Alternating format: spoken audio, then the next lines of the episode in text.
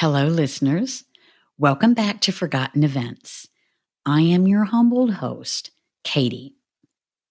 Although this story isn't exactly geared towards our October spooky series, I thought you might like the mystery of it. It's an oldie, but it is a goodie. This is the story of millionaire Ed Baker.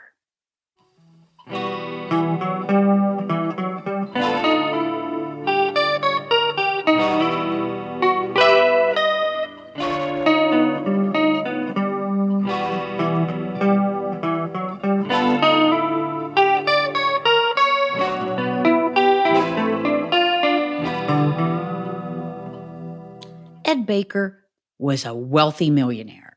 That is a fact. He made his fortune in oil in the great state of Texas. He founded Vanguard Groups International, one of the fastest growing businesses in the United States. And he did so alongside his second wife, Mary Walker. According to Mary, people easily trusted Ed and were always willing to invest in his company. He started promoting oil well exploration in 1980, and later when the business took on success, Ed developed that thing we like to call a midlife crisis.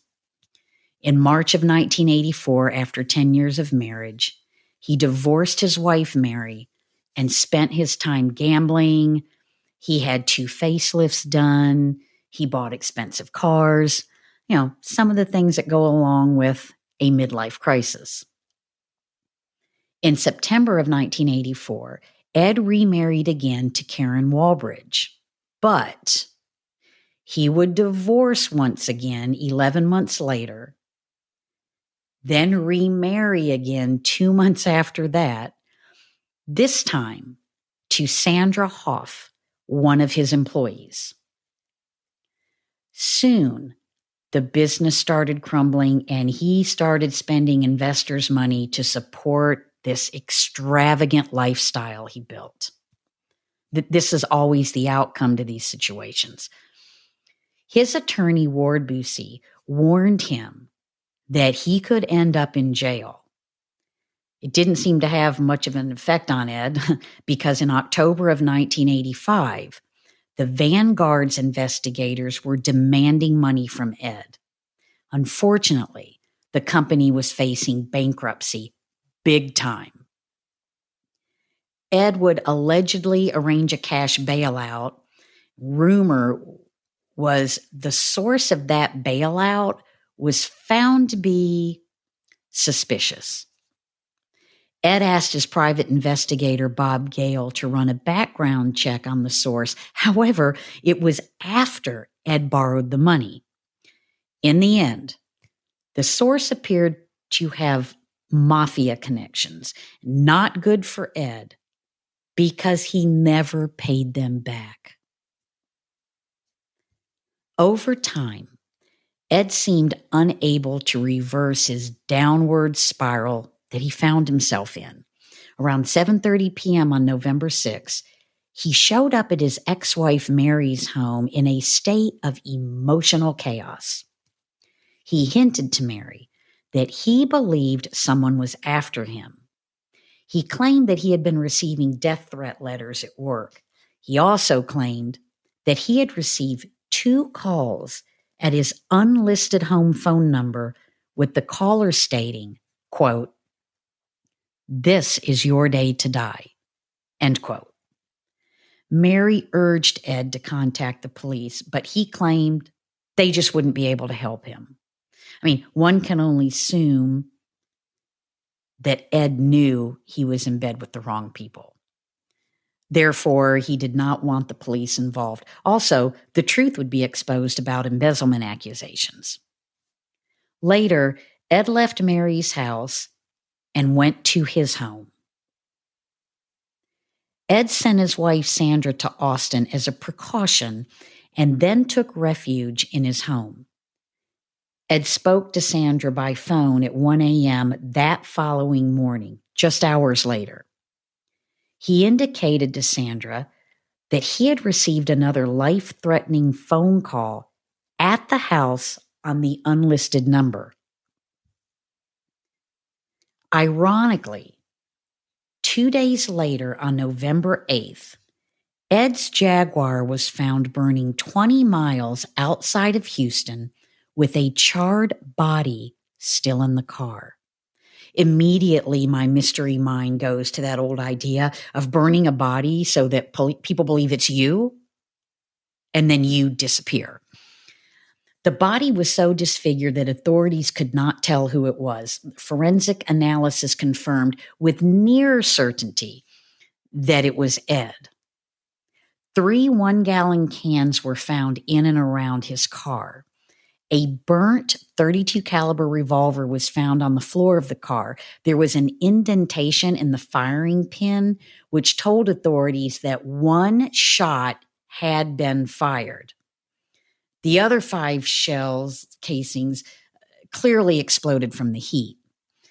And just a few hundred feet from the car, investigators were surprised to find what?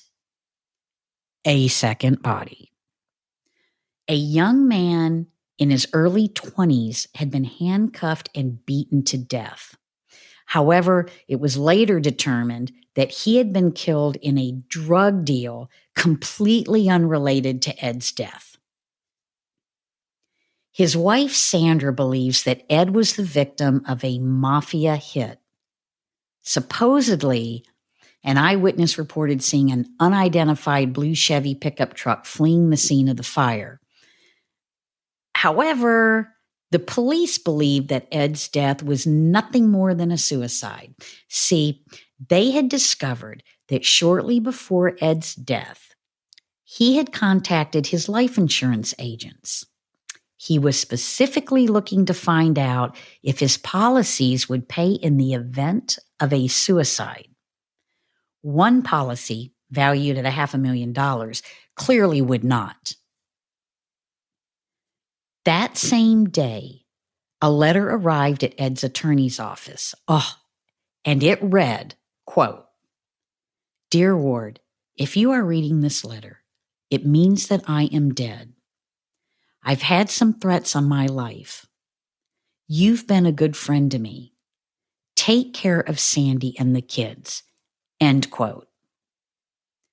Enclosed was another letter that Ed wanted Ward to send to Sandra and his children.